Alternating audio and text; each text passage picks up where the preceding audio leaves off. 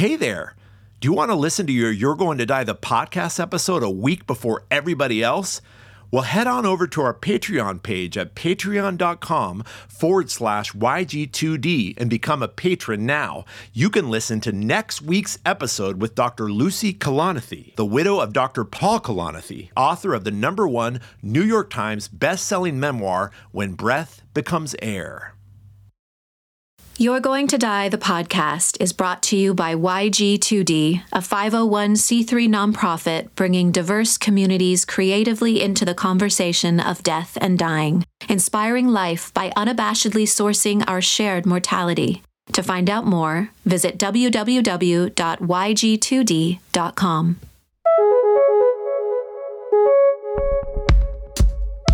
Hey, it's been a minute. Thank you for your patience while we just didn't worry about getting an episode out for a few weeks, but we're back on track. Welcome to this episode of You're Going to Die, the podcast, with our first guest of 2024.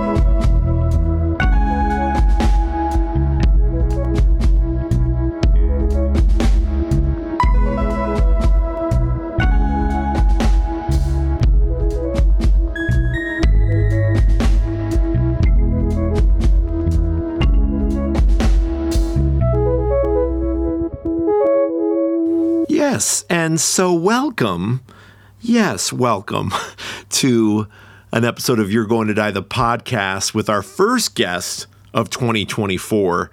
And that guest is John Craigie. Before I get into introducing him, I want to let you know about a new perk we're offering through Patreon. Our Patreon community has access to these episodes a week early. So if you want to become a patron for as little as $2 a month, you can actually get every episode we release, but a week before everybody else. And it's very simple. The link is in the show notes. You can contribute as little as $2 or as much as $5,000. Whatever you want, we just want you to know that perk is there. And when you listen to our episodes through Patreon, you don't have to listen to me badger you about how to support the podcast. We remove all that. You don't have to listen to any ads, any sponsorships, because you're clearly committed to what we're up to. You're supporting us by giving us your contribution every month. And so you're going to get the episode early without all that other stuff. Just the sweet listening pleasure of me, my voice, Nick Jaina's music, and our guests and our conversation. And that's it. So go now to patreon.com and you can get ahead of the episodes coming. In fact, you'll get another episode today because we're releasing another episode today with this episode, but you can only get it on Patreon. So I think I've made that clear. Go check it out. Link in the show notes patreon.com forward slash YG2D. Now, this episode's guest. I've been connected to them for a long while because of the music community that I'm connected to here in the Bay Area. And so it's really nice to have them on the show and actually meet them here. It's the first time we talked. We texted, we emailed, we kind of had some exchanges, sort of getting closer to each other in that way. But this, what you're about to listen to, is the first time we got to have a conversation. And I'm going to just declare that it's the beginning of a friendship. I won't say that we're friends yet, but I'll say it's the beginning of one, okay? Although it felt very friendly and I felt very comfortable like a friend at the end of our conversation. And I hope you feel the same way listening to us talk. So, John Craigie, one thing to note is that he's got a new album out, out January 12th, 2024. So, depending on when you're listening to this, if you're a patron through Patreon, you might have caught the episode immediately upon release. That means tomorrow John's album is coming out. If you're listening to this episode just through Apple Podcasts or Spotify the week of its release, then the album is out. Go get it now. It's Pagan Church and it should be noted that the song we include at the end of this episode is the title track from that album it's funny when I asked John to give me his bio, he just wrote traveling songwriter slash storyteller based out of Portland, Oregon, which, you know, I want you to know. And I had to do some digging. So I pulled this beautiful prose from johncraigiemusic.com. Much like community, music nourishes us mentally, emotionally, and spiritually. It also invites us to come together under the same roof in a shared moment. In similar fashion, John Craigie rallies a closeness around music anchored by his expressive and stirring songcraft, emotionally charged vocals, lively soundscapes, and uncontainable spirit. The Portland, Oregon based singer, songwriter, and producer invites everyone into this kind of space on his new full length album, Pagan Church. Following tens of millions of streams, sold out shows everywhere, and praise from Rolling Stone and more, he continues to captivate, and that he does here. What I'll say, though, about our conversation, different from maybe everything else you can get of John Craigie everywhere else, is that we had a really intimate talk about something so precious and private, you know, in a way, or has been. Um, the kind of thing that I hope I get to have conversations uh, about with the guests we have on the show. And I hope we we reliably offer that this window into John Craigie and his life that connects to his music, but that might not be something you hear about on every other podcast you listen to when John Craigie's a guest. And I, I, I, have to say, before this conversation starts, the last thing I want to say is how much it meant to receive this loss and share it with him here and hold it with him here, this loss of his life of just a couple years ago. I hope you enjoy this episode of You're Going to Die, the podcast with John Craigie. Yeah, I feel good. You know, um, I'm not a huge holiday guy, not to sound like a Scrooge or anything like that. I, I, the holidays are great, but I wouldn't call myself like you know I'm not like uh, out singing carols, you know, and putting up lights. But you don't have any Christmas albums. Yeah, I don't have any Christmas albums, but the holidays are good. I I, I tend to get a little. Uh, I like to work. I like to play and and tour. So mm-hmm. I do notice that the holidays are, you know, they definitely sort of force me to. Um, to stop to not be it's not really the time to be touring so it's nice to have a little time off and rest so so i feel um uh rested resting at the moment and that's mm-hmm. nice there's a little mm-hmm. bit of yeah. travel that comes with holidays but um I, I, yeah i'm excited to get back at it in the new year but also uh trying to really soak up this uh this time and as you can see or maybe it's a really sunny day here in Portland, which is uh, not always normal yeah, for the totally. December months. So um, I'm grateful for that, and it's been sunny, and mm-hmm. um, so yeah, just been kind of basking on the couch today and uh, just trying to relax. Yeah, man. I feel like the like Hawaiian shirt is is a declaration of exactly. of uh, contrast yeah. contrast to the, the nature of this time of year and feeling the light. I know I feel like it's been a stretch up there of a lot of rain and overcast, which is pretty normal for that area. But nice to know that there's some sun shining in your room. Thank you. Yeah.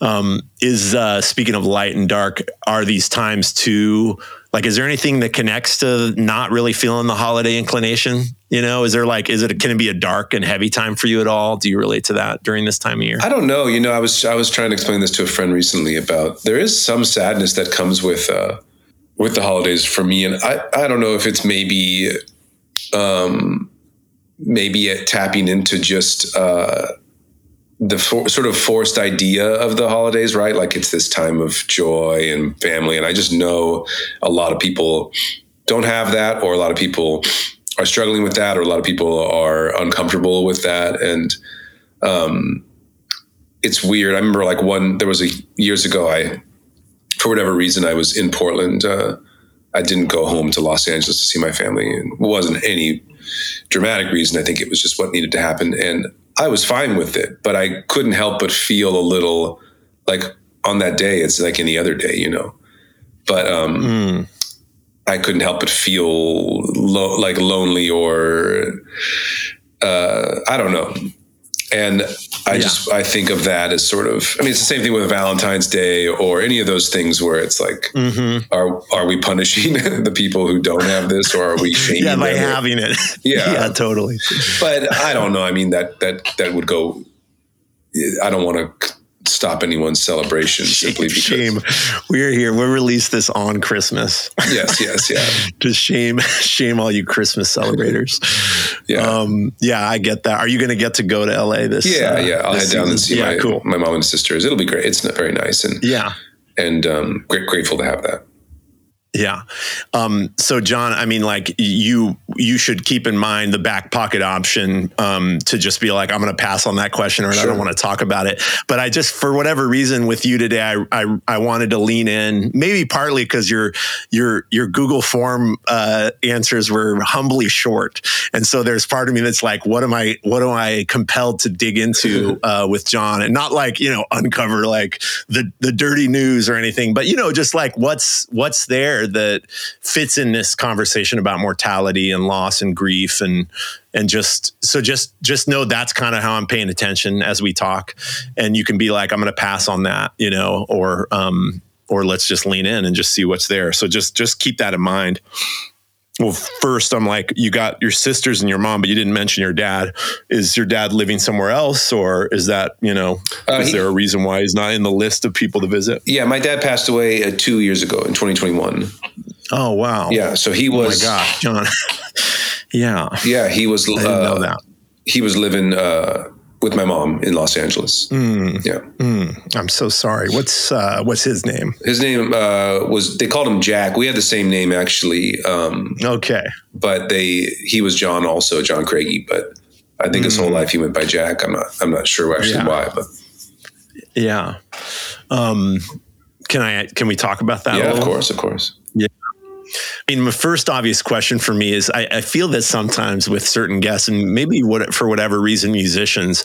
I talked to Dessa. I don't know if you know her, but Yeah, um, not personally, yeah, but uh, it was almost like by the time we ended the conversation, we suddenly got to the song that's specifically about these like significant familial losses and ancestry in her life. And she had to go. And I'm like, I got five minutes. I'm just going to like dig in. And so I kind of feel, com- you know, compelled for obvious reasons to start here. When you fill out the Google form and one of the prompts says like talking about death and themes and mortality and grief um, is there a moment when you were doing that when you're like he probably knows about my dad or i don't really want to talk about that or there's just part of you that's like i just you know didn't even think about it you know yeah, I figured it would because for come me like that's the thing this is the thing i you figured Yeah. yeah yeah, it would be. I guess it's the most significant uh, passing in my life. I suppose you know. Um, Yeah. I've been lucky in that sense, in that I haven't had to deal with. I mean, I'm 43, so I don't know what a normal 43 year old goes through as far as like. I mean, people have died in my life, of course, but um, yeah I suppose that's the most uh, significant so far. hmm Yeah. Um, that that just feels fresh. Uh, can I ask you, um, you know, what happened? Do you Yeah, want to yeah. talk a bit about that? Yeah. Uh, you know, I grew up in a in somewhat unique circumstances where I had an older father, so he had been married uh, two times before my mother. Mm. So, and he was a bit older than my mom. So he was fifty when he had me. So um, he died. Yeah, he had uh, complications. He had lung cancer, but um, it wasn't a that. It, they were looking like it wasn't that big of a deal. He was 91 and um, it just uh, started to uh, uh, cause other problems and things just kind of started to fall apart and and it uh, happened pretty fast. Um, it was there was it was probably three or four months of kind of you know he struggled with things but really it was it was just about uh, about a week and a half of of him uh, going in for a surgery and then it kind of started to go downhill. Oh yeah. Were you there? You know, I um I kept uh it was a weird time. This is March of 2021, so Yeah. uh it was COVID. I had gone down there a couple times during the lockdown, but we had done like um distance hangs, you know, Mhm. Uh backyard hangs. Yeah. he had lived through a lot of stuff, so he didn't seem that concerned. I don't know if you encountered that with sort of older people.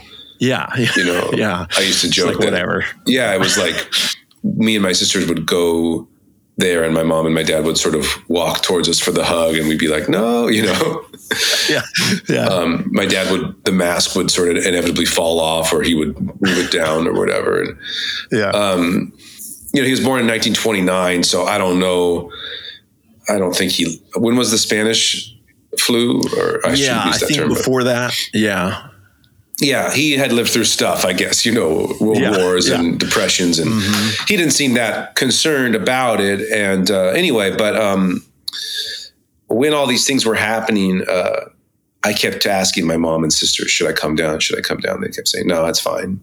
And weirdly, I had my first ever performance in March of 2021 in Denver. They um, this club was doing this. Uh, uh, it was like a club that holds a thousand people called Cervantes. It's like a big uh, venue, and they were doing these things where it was like distance shows. So I think they were okay. getting, letting in yeah. like hundred people mm-hmm. at tables, you know, and you didn't get up off your table. And anyway, I had like a uh, four shows, I think there. And anyway, um, yeah, I was. he went into the hospital for this procedure and then I, I, was worried and I kept asking, should I come? And they said, no, no, do your show. Anyway, the show's ended and I woke up uh, kind of just by, I'm not an early riser, but like around 6 a.m. or 5 a.m., I woke mm-hmm. up and looked at my phone. And my sister had said, if you can, get here now. Mm-hmm. I wasn't planning on, I, I think I had some business in Colorado, maybe a recording or something. Anyway, I was able to get on a flight. It was pretty crazy. I was able to. Oh my gosh! Yeah. I got on a flight. Luckily, it was Denver to LA, which is there's a lot of mm-hmm. flights. It all happened really fast. I I got on the first flight, landed in LAX, ran to the Uber, Ubered to the hospital, which wasn't too far from the airport. And I got there, and he he had been on um, int- intubated and um, unconscious for a few days at that point, you know. But mm. but quote unquote alive. And um, yeah, I got there and uh, yeah, he was still alive, but um, mm. I guess I knew that they had told me that it was not. So I, uh, I can't remember. It might have been just five minutes. It might have been one minute. It might have been 10 minutes. Mm. I can't remember, but uh, he died pretty quickly after I got there. After and, you got there. Yeah. And I'm, you know, I'm a mixture of logical and magical. And I was going to ask, yeah. So what do you think? My mother, of course, being very sweet, you know, said things like he waited for you, all that stuff. Uh, I don't know. Um, it was, I'm glad, I'm grateful for that. And I got to, uh, you know, hold him or touch him in those moments. And, uh, yeah, it was so sad. I mean, really, when I think yeah. about it, I think um, what was the hardest for me was my mother's uh, pain, you know, and her because I think um, growing up that way with a with a father that much older, I, th- I think I had somewhat anticipated that, you know, to a certain extent. Yeah. But I don't know if my mother had, or I don't know if she had he yeah. always he'd have been you know he'd been healthy you know is what I mean to a certain uh-huh. extent. So that really was breaking me me uh, in because for whatever reason it was just her and I in the room at that time. My sisters were outside or something. I can't remember. I just remember it was her and I. Wow. Yeah.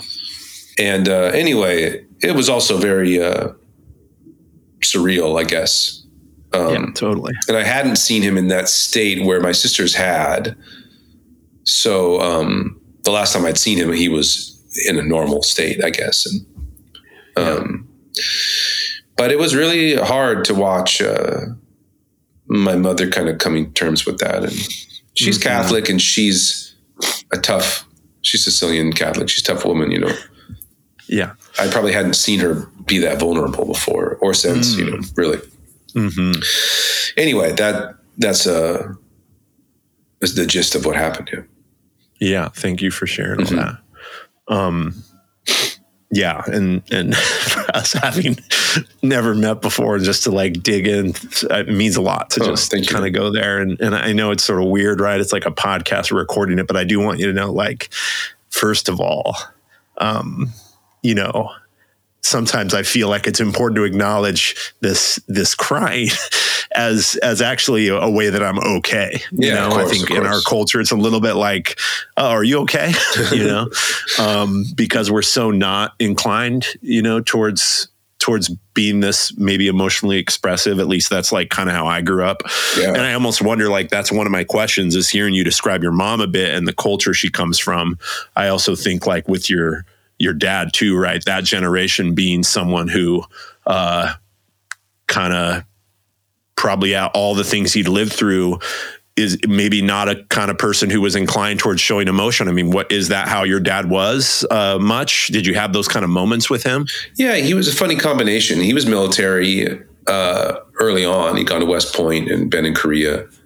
So he had a toughness to him, you know, which uh, I think I was raised with a lot of. I was also raised in at a time and in Los Angeles where um, crying was definitely seen as like a weakness. I, and I don't think I got that Yeah. so much from him as I did from the society. I played a lot of spo- sports as a kid. I wasn't good at it, and I was an emotional kid. And I was probably like a little more soft, and I did cry a lot as a kid and got made fun of and Yeah.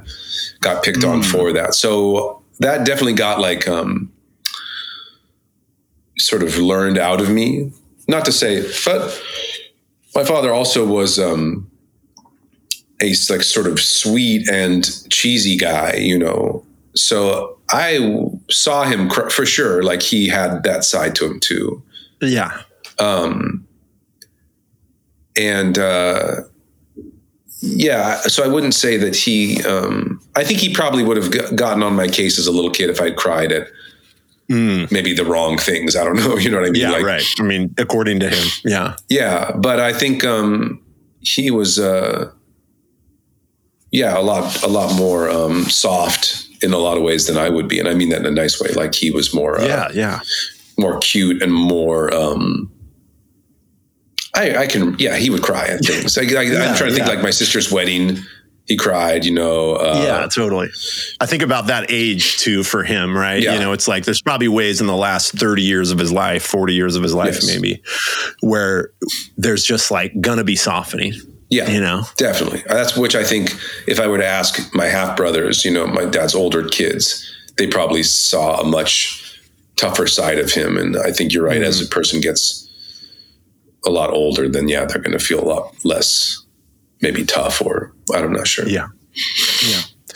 Um, you already explained that this is like happening in the heart of COVID. And so I'm, I'm kind of wondering in a way that connects to this, uh, how much you got time to be with that community. It sounds like it was like kind of a big family connection, you know, and likely at his age, lots of community too that cared a lot about him in the ways you've even described him now. I just have to bet that that's the case.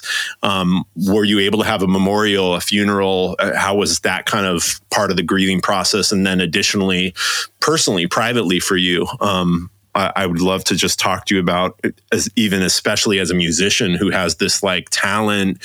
Um, and I know this won't be fair to put it in these terms, but that there's a way you could use your music to kind of do some of your own healing, writing Yeah. songs, processing through writing songs. Um, so the first question is um, in that is how how was it with the communal and familial grieving and funeral memorial all that during that time Yeah, it's crazy to think how much changed, you know, after March. I, I have a friend whose father passed away from COVID in like December, you know, a few months before.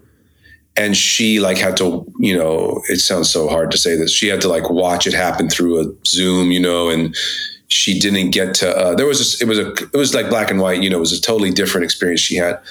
With March, you know, this the vaccines had come out, you know, I, I right and by the so I, I think we um we waited until summer i guess. You know we waited a few months. He was cremated. Um we had uh yeah we had a ceremony there in um los angeles. My mother's catholic so they did a catholic mass funeral. And then we were able to have like an outdoor reception you know yes it was definitely like uh, lighter attended than probably would be the other funny thing about all of that and i always I joke about this that like the younger you die, the cooler the funeral. You know what I mean? you know what I'm saying? Because Yeah. like the more more well attended. Yeah. yeah, totally. it's, but the older you die, I mean, it's just like How much he had lost, how many people he yes, lost. you know? exactly. Yeah. You know, and so it's a trade off. You know what I mean? And Yeah, I think we were kind of looking at that, that. when we were coming up with the invite list. When you're 91, I mean, yeah, most of his friends had died, or they were like not um, in a position to be traveling to a funeral. So, um, so we did that, and then in the fall, which was probably the more significant ceremony, maybe it's hard to say. He had been, uh, you know, gone to West Point, which I don't know if you know that what that is. That's like a yeah. yeah, But go ahead and say it just in case. I mean, I imagine all the listeners do, but just yeah, if you want. To Yeah. It's a it's a university in New York, and it's a it's a military school, and it's like uh, prestigious, and and he he Yeah. valued that a lot, and he really loved that um, connection he'd had with that place, and and I don't know the ins and outs, but I think if you are an alumni there, you have the option to be buried in the cemetery there, and that was very important to him. So Mm. Oh yeah, wow. um, so we have a a plot in Santa Barbara that is like a um, there's nothing there. It's a but there's a headstone.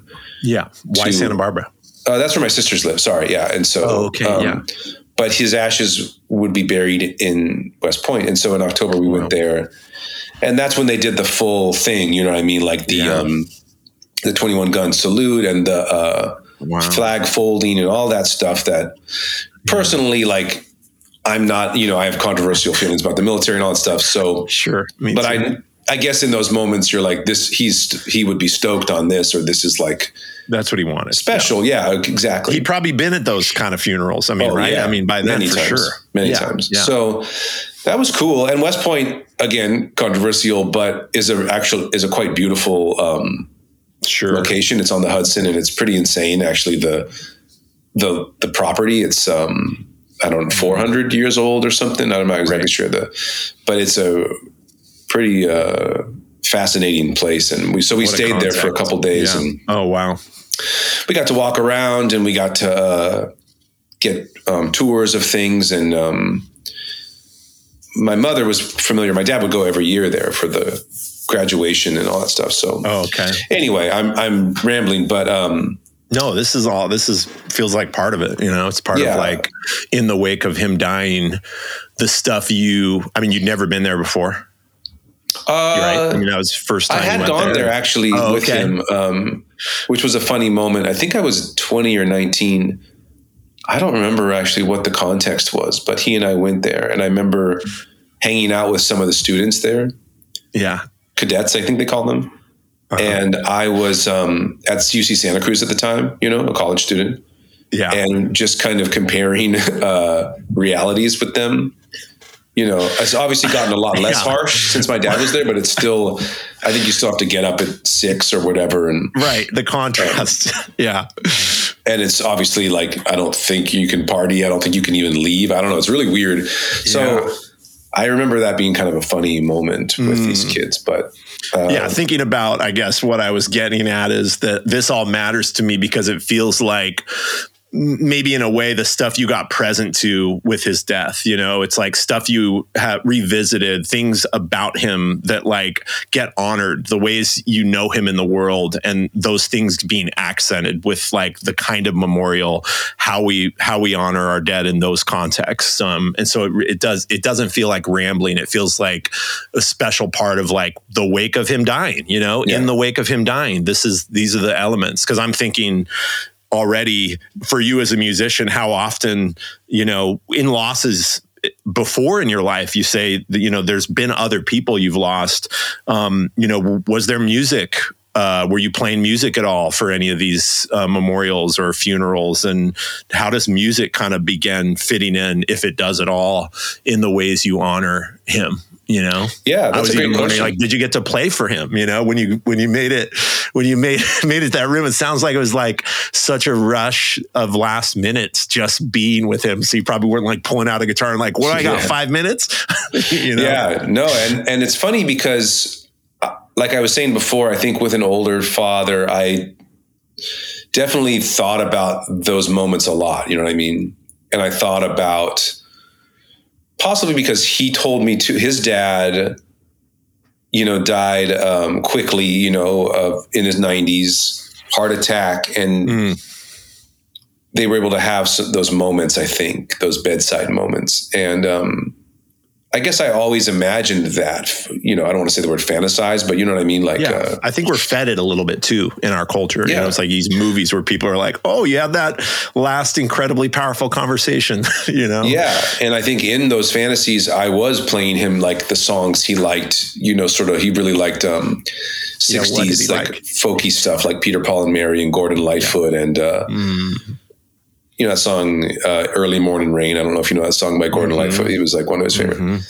Obviously, that didn't happen not only because of um, timing, but he like wasn't conscious in it. And right. the thing is, is that it, my mother is a. Uh, both my parents, I think, had had mixed feelings on my my choice of career. Uh, yeah, I, I was wondering. that seems like the, another obvious question. Yeah. Yeah, I mean, both they were both they're square and they are not musicians, and I don't think that my dad likes music, but I don't think he.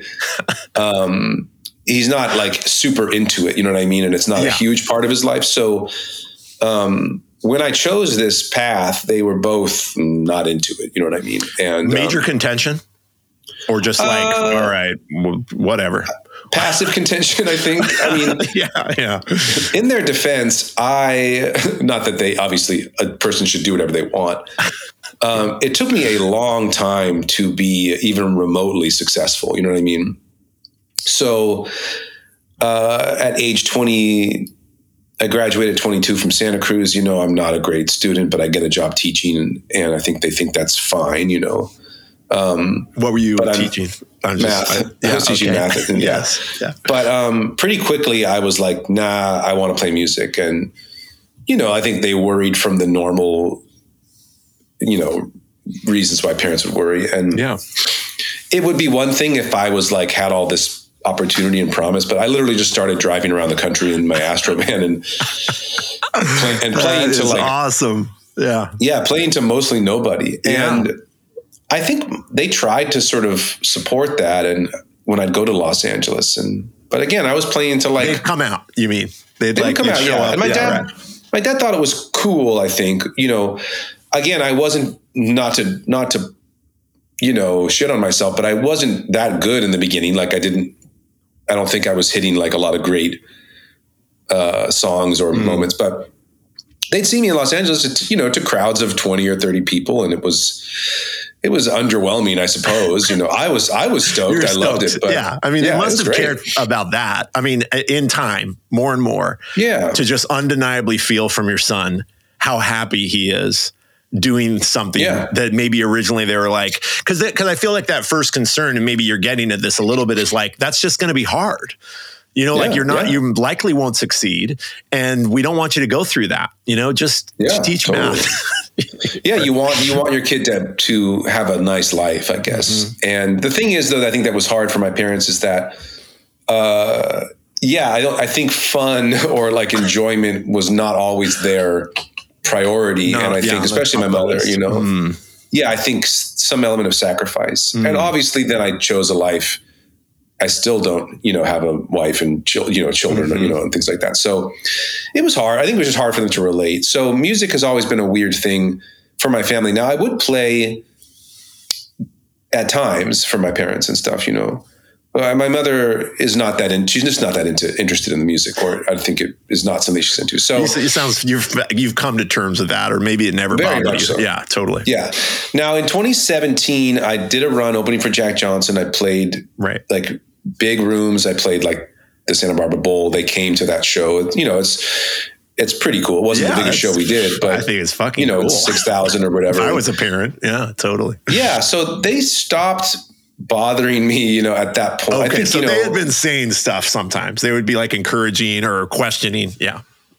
Yeah. At that point, it was clear that I had a job. And, you know, luckily with music, I never had to, um, like asked for money. I was never. I mean, the music was good to me in the sense that like it it kept me going. You know what That's I mean? right. Yeah. And I didn't have huge like uh, means like bills or things like that. And and so um, anyway, yeah. So he was pretty chill about it. In this fantasy of me playing music for him, you know, my mother wasn't there in the fantasy. It was just him and I. Yeah, and right. it was it was very sweet. Mm. Um, so that didn't happen. So at the ceremonies, no, I um, I did not. I I thought not to push that. You know what I mean? You did, you you In- um yeah. Go ahead. I was gonna say Like, you didn't did want the- to. You were like you were like I'm. I'd like to, but I'm not going to push it. Yeah, I mean, to loo- looking back on it, I mean, I did the uh, the, the the church one felt uh, Yeah. not like there wasn't like a big space for that. Oh man. Obviously, the, the military one didn't have I'm a spot sorry, but I'm that. just like that would be the place I would want to see it more than ever. Right? It's like I the, know. the, the, gu- the gun salute, and then everybody. John um, wants to play a Gordon Yeah. Lightfoot. Yeah, I mean, if I had been, I'm also the youngest in the family. I just am a bit more passive when it comes to like family moments, you know. Mm-hmm. And I do believe that memorials and funerals are more for the living than for the dead. I don't know if that's like the most popular or I, I mean, I kind get thing it. to say, but I feel like it's it's an important thing to acknowledge. Yeah. yeah, I don't. It's I like I said, I, I don't not believe that that person is there or the spirit's there, Yeah. but um, I do think that that's uh, a huge part of it. And I just was like, I, my mother, whatever. I don't want to make her uncomfortable or weird or whatever. She if she would have asked me to, I would have done Oh, it. absolutely. The only the only thing that I can say is that we did have a gathering of my father's children. And he had a lot of children throughout different. We had one ceremony in my sister's backyard that was more of a I don't know what you call that. A memorial, I guess. It was very casual, but my sister gathered us all there and we shared stories. And I did play um, because the older kids liked like that. So Yeah. I played like Sounds of Silence. I'm sure I played Early Morning Rain. I think I might have played like um, uh, something, you know, blown in the wind. I don't know. So Yeah. that was nice, but it wasn't. I didn't. I didn't need that personally. You know what I mean? Because I have a job where I do this every night. Sure. Right. There's that So- part. Yeah. Yeah.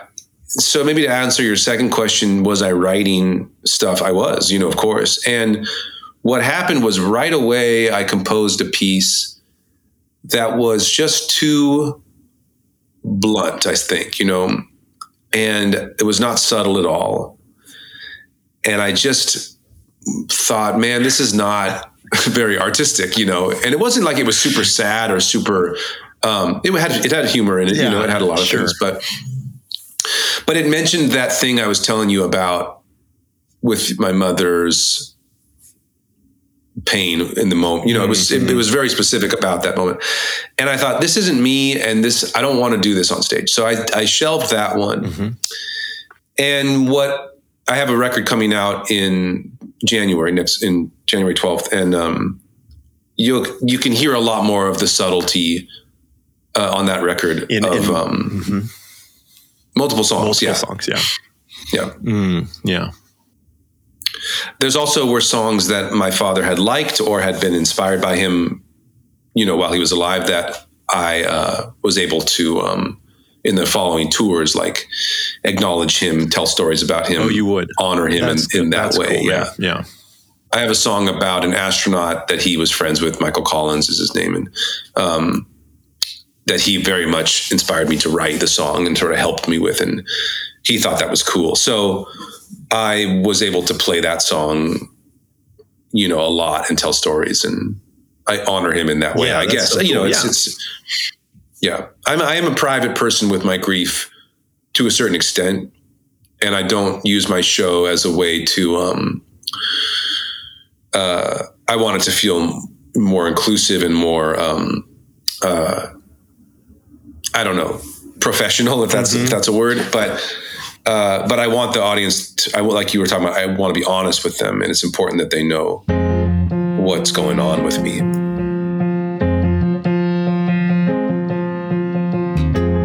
Hey, everybody, a quick moment, like usual, to, well, I first, not like usual, to welcome you. I want to welcome you. I want to welcome you to the new year. I want to welcome you to a new stage of life. What stage are you going into?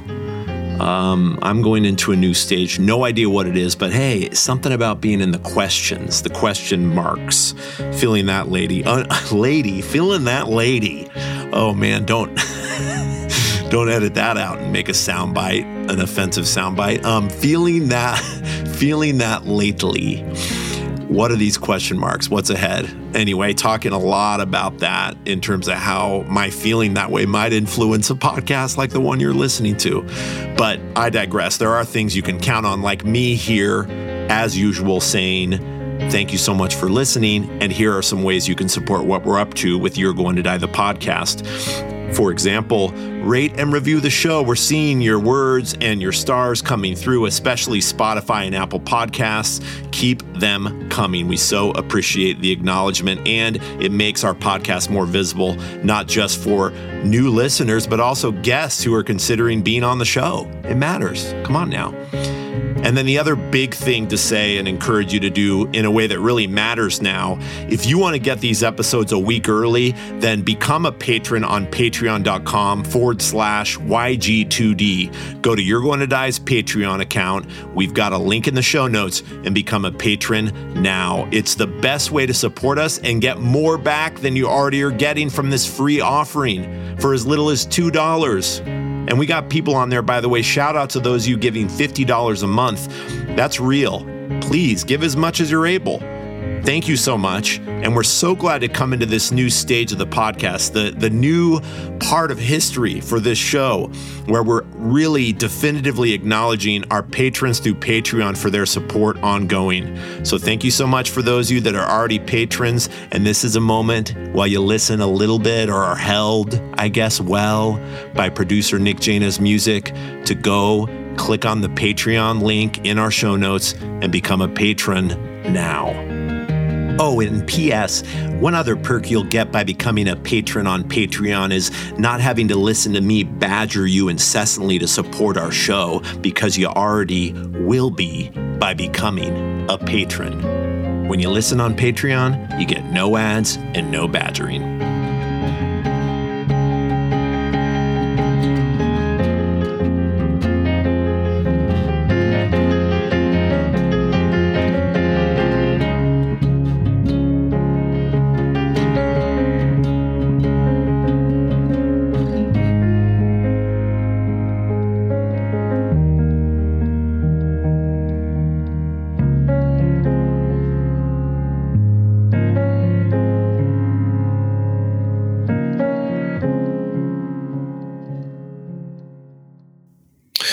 Isn't it funny how we equate uh, success or fullness with time? You know, Mm-hmm. like time Yeah, and more days. Um, yeah, more things. it, and it was it was a yeah it was a funny thing to you know because obviously I was sad. My mother was very sad. My sisters were sad, and I noticed this thing would happen when you would tell someone or they'd find out, oh my god, your dad died. That's that is considered very sad and potentially tragic depending on when.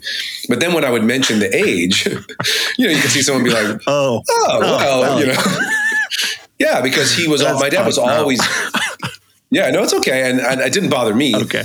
My dad has always been grandparent age. You know what I mean? When I was a little kid, people would he'd come pick me up for soccer practice, and someone would say, "Your grandpa's here." You know, Wow. it didn't bother Yeah. me at all. I was stoked. He was a good dad. It was I was stoked to have him, but I was aware of that, you know, and I was aware that um, my friends' dads were not 50 years older, Yeah. more like 25 or 30, you know. And um, Not that you had a problem with it, but you feel the like different, like somehow that translated to you being different too at all. Do you feel any of that from being a kid? Um, Well, there's many factors that come in with that, you know, of Sure. having an older dad. One being the reality of like every time my dad got sick or whatever, I'd be like, oh shit, now is this, is it now? You know? And uh, two, the other thing that is, we don't need to get super into because it's a whole nother conversation, but um, I do think that sometimes we will compare our, uh, like our life paths to our parents. And so specifically having children, you know, mhm. and so, uh, because my dad had me at 50, I think I've all, it's always been in the, like, I've always felt young. You know what I mean? In the sense of like, Yeah. Whereas I remember one time I was dating this woman, her mother had had her at like 21 or something, you know, and maybe, maybe we connect more with with the same gender parent, but so she, you know, we were like in our late 20s and she was like, I need to have a kid now. You know, I'm, Yeah. I'm such an old maid. And I was like, oh my God, I've got like 30 years Yeah, left, you know, yeah, yeah, yeah. And so, um, Yeah. you know, so that is another aspect of you can't, I can't help but do that and be like, what was my dad doing at 43? Mm-hmm. Well, he hadn't even had my older sister yet, you know what I mean? and so, right. um, there's, there's those things. There was also other parts of it that weren't as fun, just like huge generational gaps, Yeah. you know? So trying to have conversations with my dad sometimes about, I don't know, the, you know, just like what was, I mean, he was a cool person and quite liberal for Yeah. someone that age. Yeah. But, you know, there were just times Oh, I, I remember wow. Mm-hmm. like talking to him about like my sister, you know, moved in with her boyfriend before marriage or something like that. Yeah, right. My dad just really having a hard time with that as a father, probably, but Mm-hmm. also from a societal standpoint and me trying to be like, you know, that's not that weird. Yeah, right. You know, Anymore. but, um, Yeah. Yeah, and, and we would have talks about that. And like I said, he was pretty progressive for that age, but those are some things that were significant Mm-hmm. Yeah. to deal with. You. Well, I, I kind of cut you off because you were sort of heading in the direction, and maybe you completed that other thought. I appreciate this part because it's another thread I might I want to pull on. Um, but to go back to what you were you were kind of articulating was. Um, j- was there more to say out of him being older and dying at, at 91 you said and having Yeah. people be like oh okay was there more to add to that that's kind of when i cut in on the like Oh, well, I mean, it's funny because how do we take that as people? You know, like, what is that comforting to me? Maybe. You know, it's funny how that. I mean, it's that's Is just it? how we are, right? Uh, I don't know. I mean, it doesn't it doesn't make it okay. You know what I mean? It's not like well, I was thinking that with your um, mom. It's like the more years, Yeah. the more you're like, you're here for good, right? Exactly. Yeah. Exactly. So the thing for me was always like, um, and there's a there's a song on the new record that's kind of like this. Is is a month before he passed away, he had to go to the hospital for something else. I can't remember what it was, and he was um, uh, some sort of fluid. He wasn't in his right mindset, and he um, called me. It was really weird, and uh, my mother thinks he just um, the fluid or something had. But anyway, he was really upset to be in that hospital. He did not want to be there, and no one was like letting him leave. And anyway, um, his dad had died of a heart attack like fast. You know, his dad had been doing fine, had a heart attack, and or what I forget what he called it, but heart attack essentially. Like went drove himself to the hospital. This is my grandfather. Like called all his lawyers and he was like, get all my stuff in order. Said bye to like had his two, my dad and my dad's Wow. sister showed up, all professional. You know, my grandfather was a general. You know, in, in three star general and. And then just like you know, signed off. You know, and my dad really admired that. Yeah, really totally. I'm sure he talked a lot about it. Yeah. And the funny thing about death for us as the non-dyer, as the as the uh, loved one, is that it's tricky because on one hand, the quick death is better for that person potentially, um, and I remember sort of being happy that my dad didn't have to go through all the vegetable stuff, you know, whatever. Grateful my mother didn't have to go through whatever that is, but also we didn't get our little like Yeah. bedside thing. We didn't get our so you know um, it, all age aside, uh, that was also something I tried to. Um, I just thought about. You know, I, I was. I know he would have probably liked it to be exactly like his dad, where he had the some time Yeah. and I think it's unfortunate that um, he didn't have that. But I also know he would have hated to be um, in some slower process, and I felt that in his voice on that phone call from the hospital. That Yeah. he started he started to kind of see is this what's happening? Yeah. You know, get me out of here. Um, and uh, yeah, I don't know. So, and then I think about that for myself too. For all of you know, for all of us, it's interesting. You know, but back to what you're saying about the age. uh, I think we it can't. We live in this society; it can't help but make us feel okay because we compare it to the norm, right? Uh, and the normal thing of like this. Well, first of all, death is going to happen. You know, it's it's a guarantee, Yeah. and um, we just want someone to not suffer and obviously to live like the good full Yeah, life yeah, right. and obviously full life can you know you can have arguments of that this person lived 90 years but didn't actually live because Mm-hmm. they didn't do anything and this person lived 20 years but they did everything that's all good um, so uh, there's no concern for any of us that he didn't have a full life or whatever obviously and, Yeah. and um, And, and be happy with his life, right? To be like, yeah, proud of his oh, for life. sure. Yeah, and right. he was, but sometimes that makes it sadder because he was really stoked, you know, um, partially because he wasn't like uh, in pain. You know, he Mm. had he liked my mom and him were both uh, retired. They they had a good yeah, marriage. You know, they were stoked. Suffering health stuff. Uh, yeah. Yeah, my sister has two kids, so he's a grandpa, you know, and he got to hang with them, and um, he uh, was pretty comfortable there in Los Angeles, and so. Um, Anyway, I, I feel like I'm dancing around a couple different topics, Yeah, but I'm yeah, uh, I'm throwing a lot at you. no, it's okay. but the age thing is, I think about that a lot. It's a funny thing, you know. Yeah. The last thing I'll say about, and this is an obvious thing to say, but the grandparents die. You know that happened. All my grandparents are dead. They died when I was younger because, of course, with an older parent comes older grandparents. That was sad, you know, but it's grandparents, so you you get over it Yeah, pretty yeah. quick. The parent dies now. I'm a little young, maybe Mm-hmm. for a parent dying. It's you know, it's that's debatable. Um, but uh, when the parent dies, it's a weird trip on you because there that's kind of like this line of mortality, right, or immortality, because everyone knows you're probably going to outlive your grandparents. That's a good thing, right? It's even a good thing to outlive your parents, you know.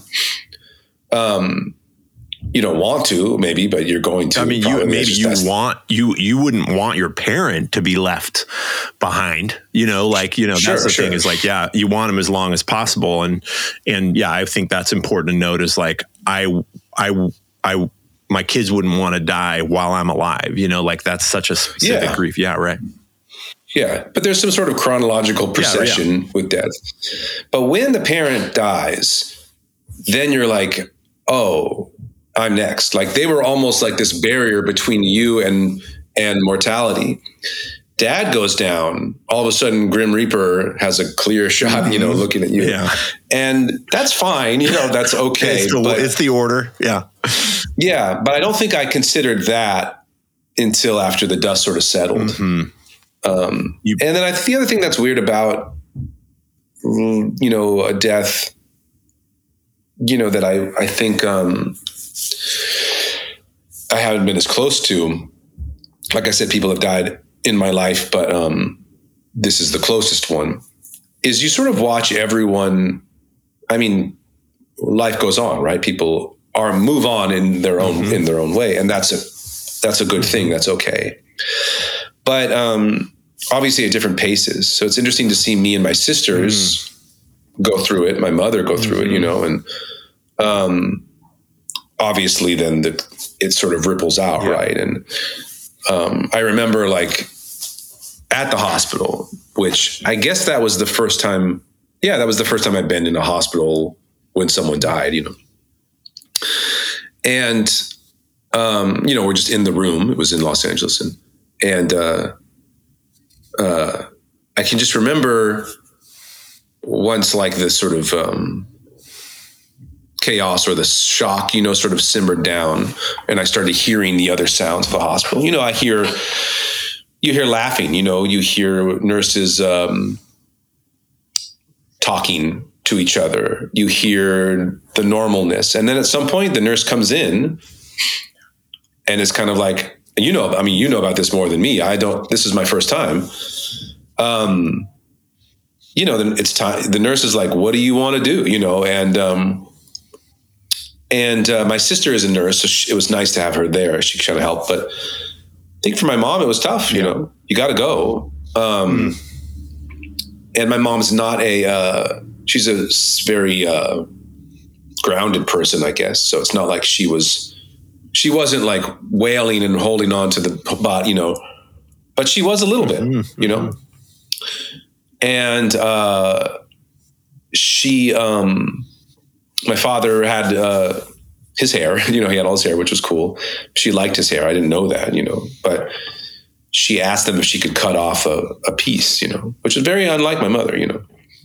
And they'd let her, and it was an interesting moment. Um, again, heartbreaking for me at that time because I hadn't seen that.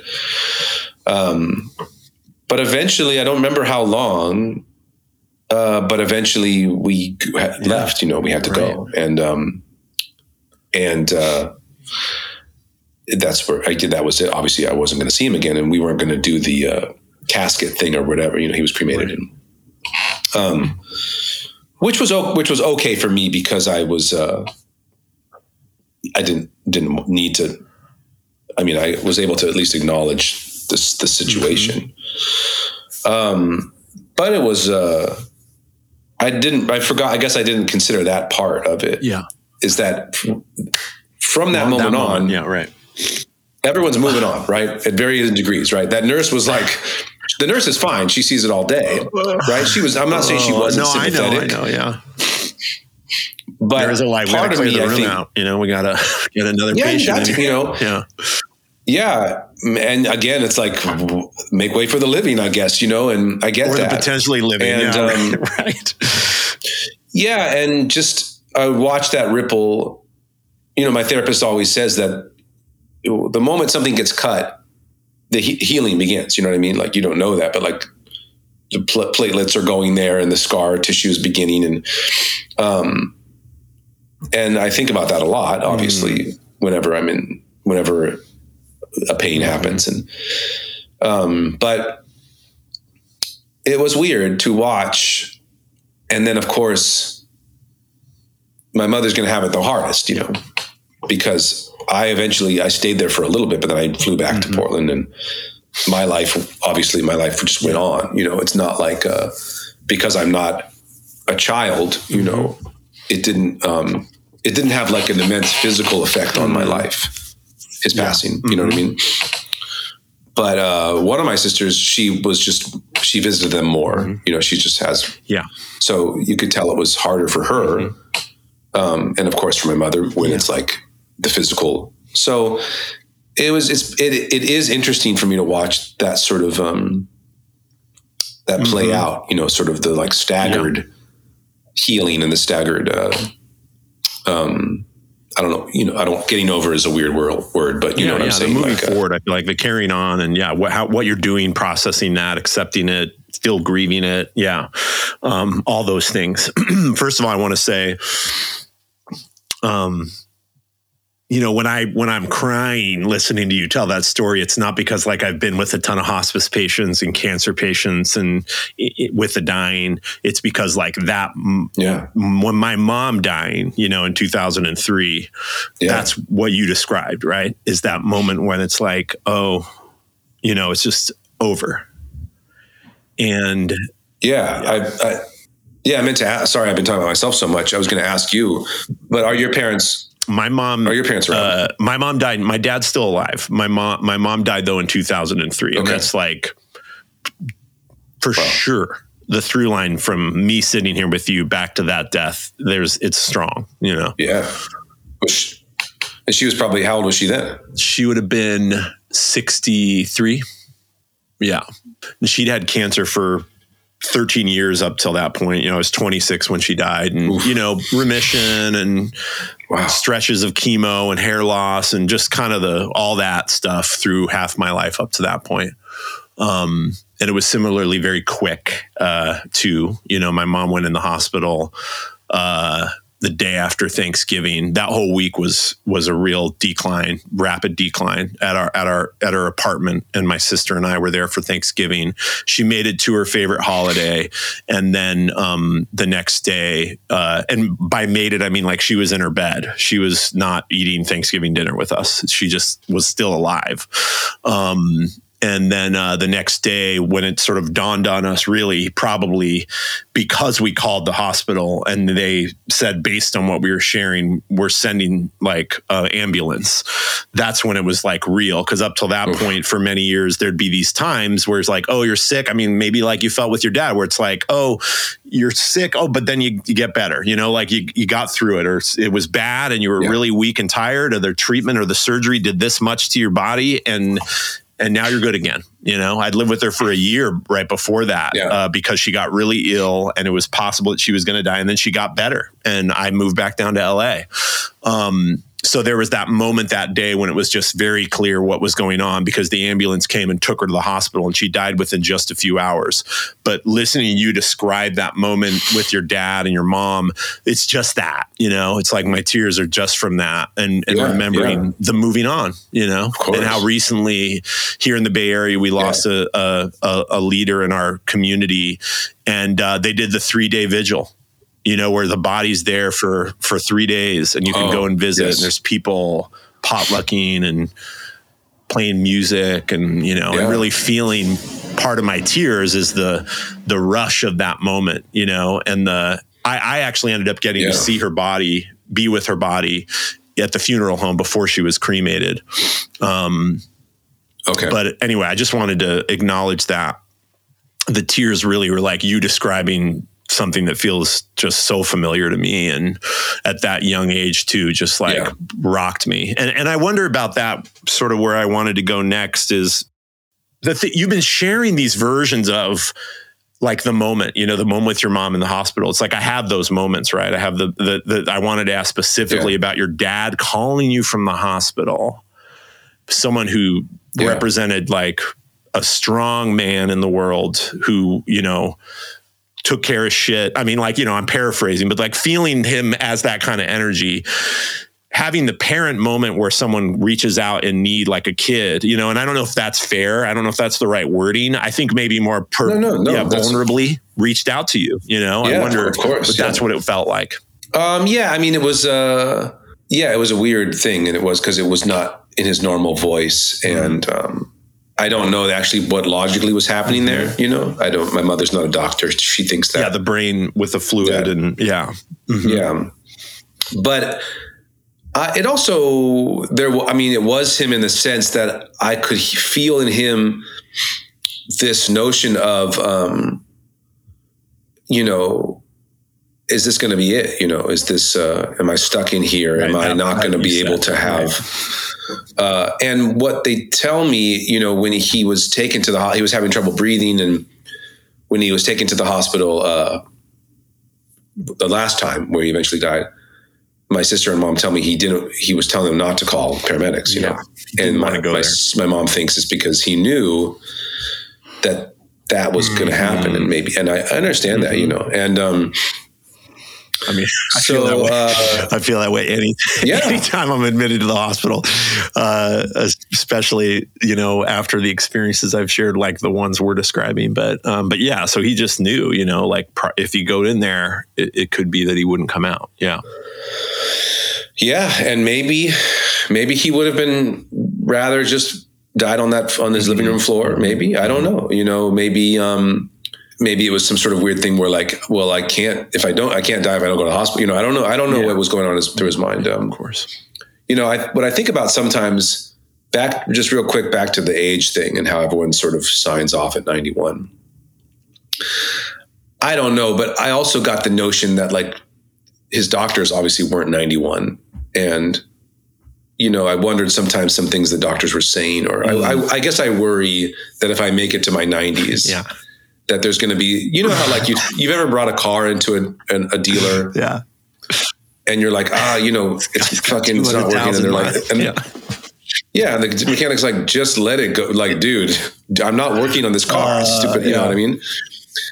And I I worry about that. Like, if I'm in '92 and I'm like, uh, help me with this or whatever, and yeah. I'm just like, yeah, you know, and part of me wants there to be 91 year old doctors yeah, right, because right.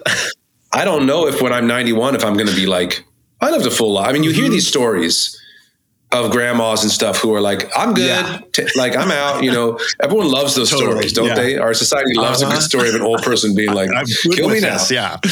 Yeah. My life Yeah. is complete. We love that for some well, reason. I mean, we want that. probably because we, you know, right? yeah, We want we, We want, want someone to- and yeah. But uh, my dad was not that. Yeah. You know, he wasn't like take me now. Probably because again, he didn't.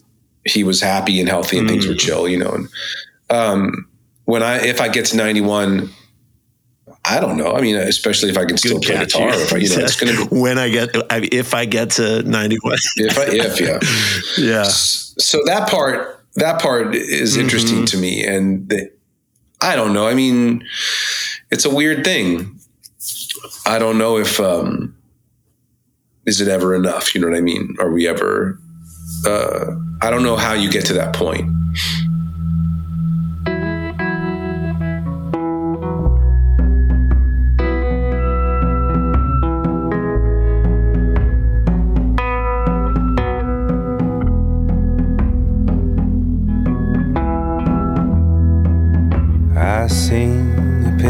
Song.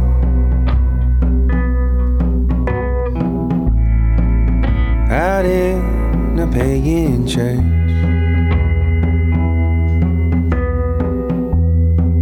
And they left me here for dead. I can't wait much longer.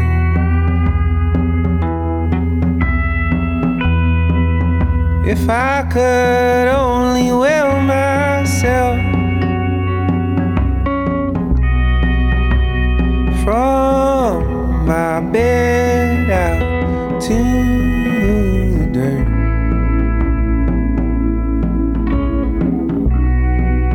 I sing a pagan song out in a pagan church.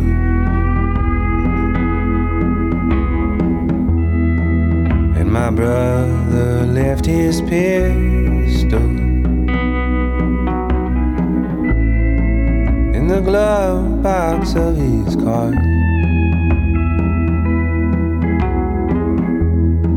Then he parked it out in front.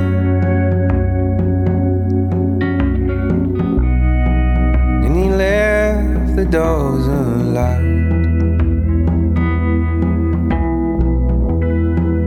No one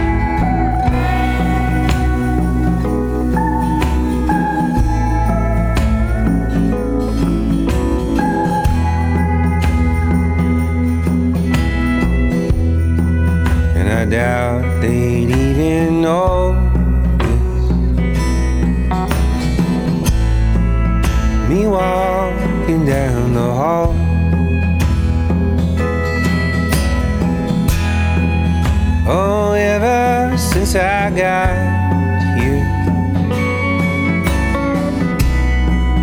I felt invisible I pointed to the sky, boy. Under my chin, so no one else gets hurt.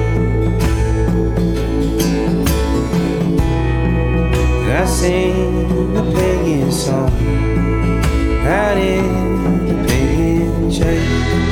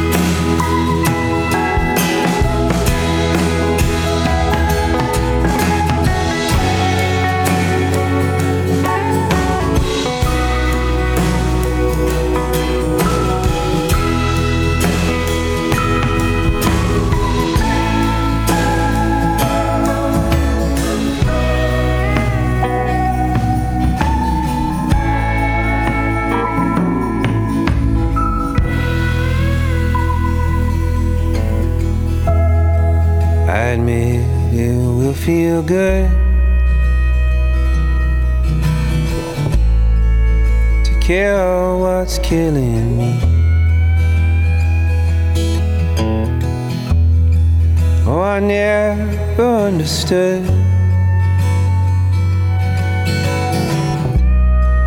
This cancer strategy. We're going down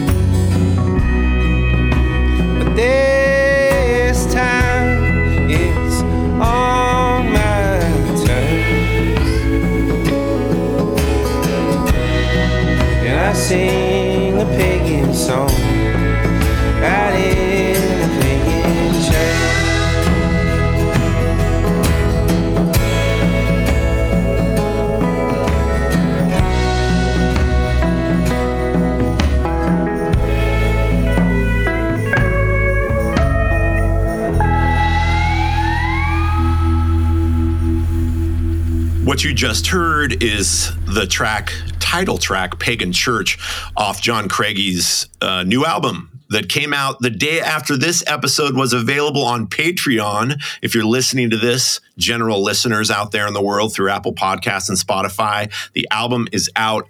Go to the links in the show notes. Go to johncraigiemusic.com. Uh, all the links are in the show notes. We have a couple special guests uh, here in the closing. We have one, your usual favorite producer, Nick Jaina. Nick Jaina, how are you? Is the other one a rooster? Did you want to introduce?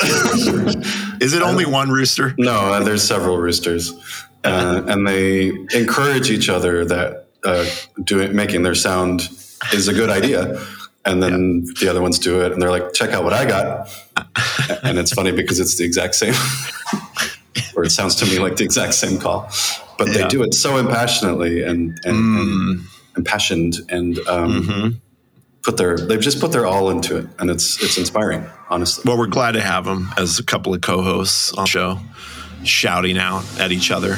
A little more like aggressive, uh, you know, puffing your breast energy uh, coming into the show.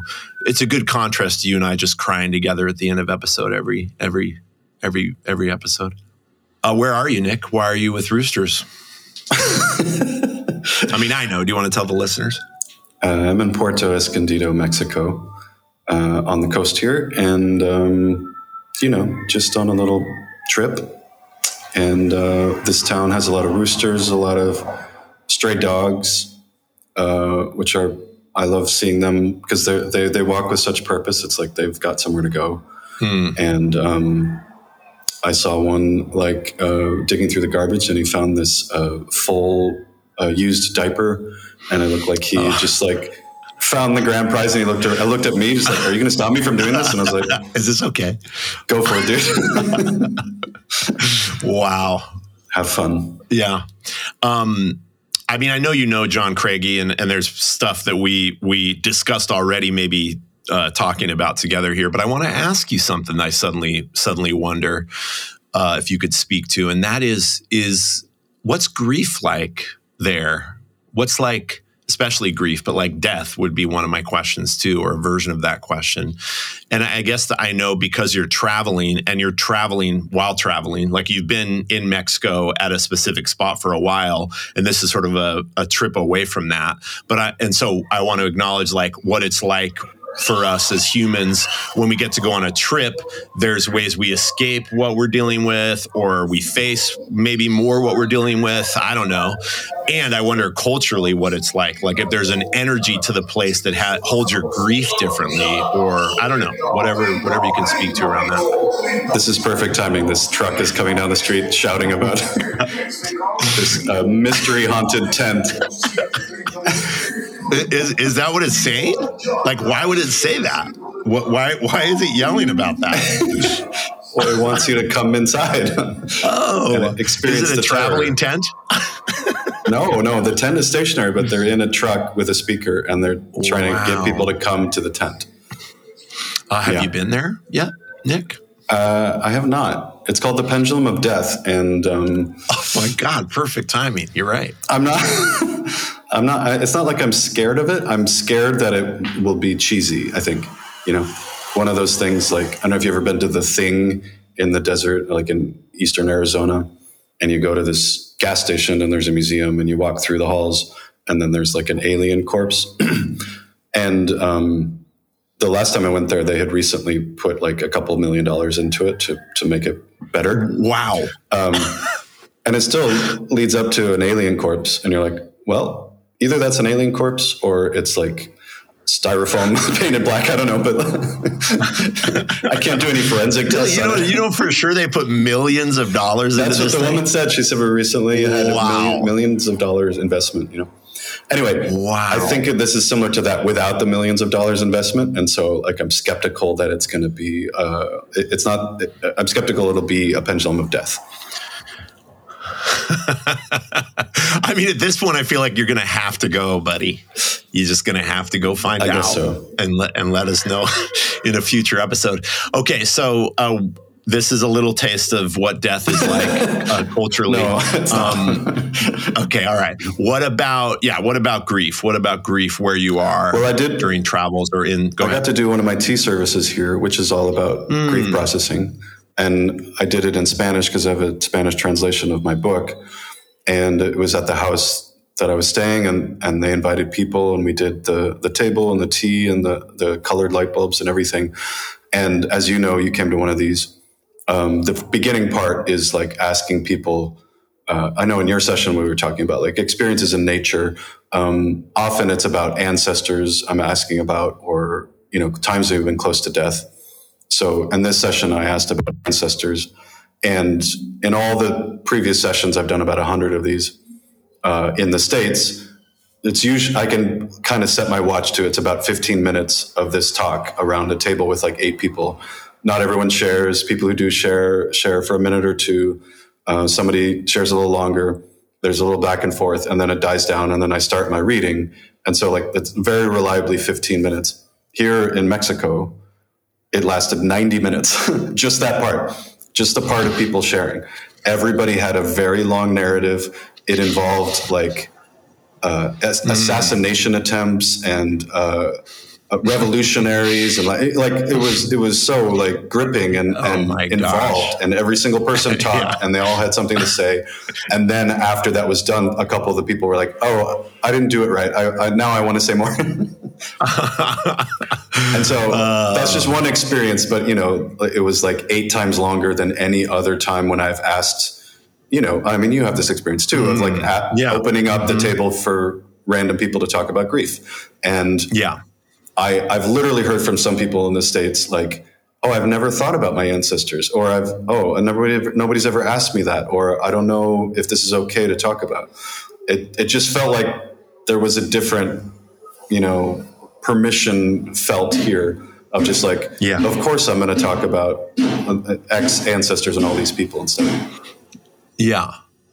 Uh, do you feel like that's backed by like an inclination for storytelling in that culture or some kind of connection to our, our dead more, which that seems like already what you're acknowledging, um, or like a, a really a willing a, a strong willingness to like use language to connect and and and offer ourselves to one another maybe all these things I, I would characterize it as family based, which sounds kind of bland, but um, I mean that really sincerely. Like there is a deeper commitment to family. Even though I was staying at this house, I know them. I know the family well, and we were just talking about like, what do you normally do for Christmas? And just very soberly, very seriously, my friend was like, we spend Christmas with family. And you're our, you're our family, so we're spending it Yeah. with you, and, and and New Year's too. Which you know, like Christmas is more common in the states, but New Year's was like New Year's is a day for the family, and we're spending it with the family, and that means you.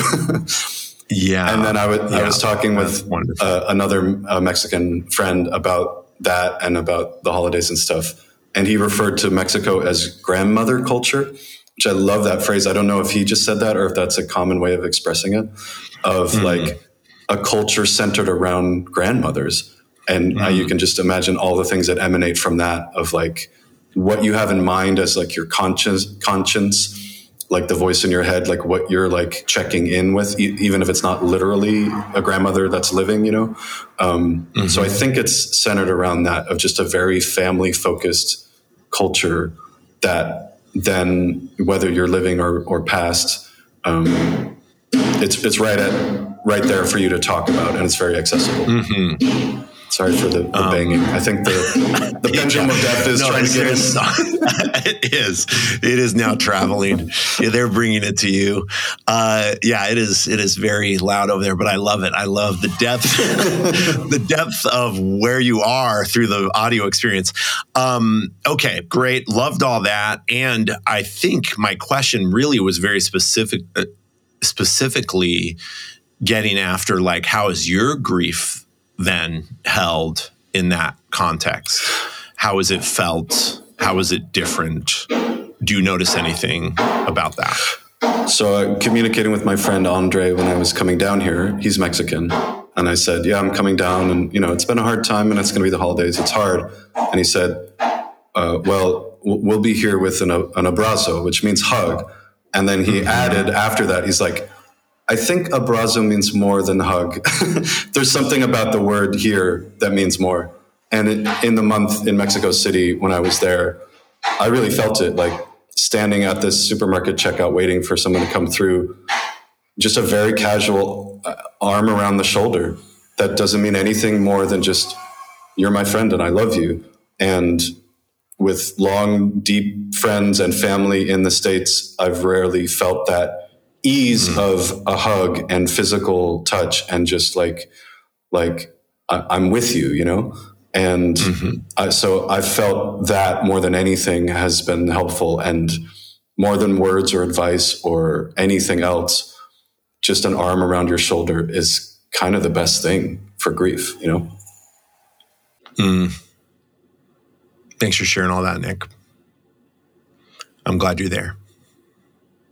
I feel like every time we talk about where you are, because we have, you know, before recording this, uh, it's both like kind of what I need and makes me emotional and like and there's some envy, you know, of of desiring more of that. Um, and and I I think you've like helped me anticipate this trip coming up for me to Guatemala, um, in a way excited about it for different reasons than a usual trip. Like I, I know there will be some very cool things I get to do while I'm there for five days or so, but I'm I'm really looking forward to I think what likely will be some of what you've described energetically or in community, in family, the spaciousness, the way time moves, um, and really deeply desiring that right now, and deeply needing a shift uh, right now from what has been, and and what has been has worked. And I don't mean to say like once I did yesterday talking about what's how it's been is not working for me anymore. It's actually not true. And there's and there's like a deep desire for for a shift um, in me that i'm paying attention for. I don't even know exactly what it looks like, but I think it connects to so much of what you've shared about your trip um, with me and, and so much of what you shared today. So thanks for that. Feels important. Yeah, I'm glad you're there. And I'm glad you're all here listening. Thank you so much again, John Craigie. Again, go to John's website, all the links in the show notes. Welcome back, everybody. This is not a happy new year. I'm, I'm actually purposely not saying that. Uh, what I want to say is this is a prayer to you for as good a one as possible, as good a new year as possible for me, for you, Nick, for all our listeners. It feels nice to get back to this. We took a good chunk of time off and we are recommitted now to a new schedule for how we're releasing episodes. We are recommitted to our Patreon community. A reminder now, here at the end of the episode again, if you want to get these episodes a week early, become a patron at patreon.com. You can just go there and pay as little as $2 a month, and you'll have episodes a week before everybody else. And I want to thank all our patrons for sticking it out with us for so long and supporting us in the way they have. It really led to this moment of how do we acknowledge better than we have that you have been there for us, contributing every month to help us do this podcast. So thank you. And we really hope to grow that community and offer more gifts and acknowledgments in that context. So please become a patron if you aren't already at patreon.com. And of course, review, rate, share the show. Thank you so much for listening, everybody. We'll be in your ear soon, like maybe in a week. Subscribe so you don't miss an episode. Bye bye, everybody.